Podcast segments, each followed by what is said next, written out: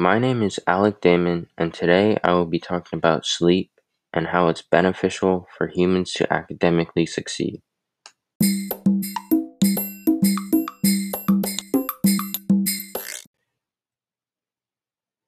First of all, I'd like to talk about how much sleep the average person should get.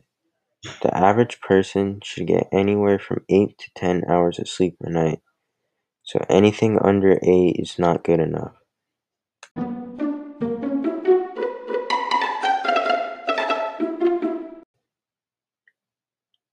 Now I'd like to talk about how getting inadequate sleep is bad and can harm you.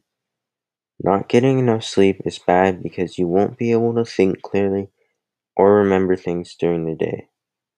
Also, not enough sleep can cause mental health problems in the future.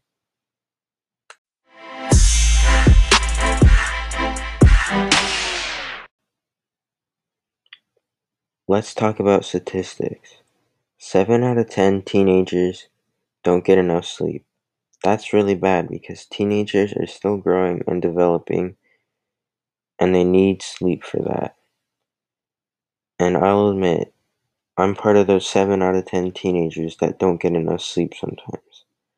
Sometimes I'm staying up doing homework or studying, and other nights I'm scrolling through TikTok.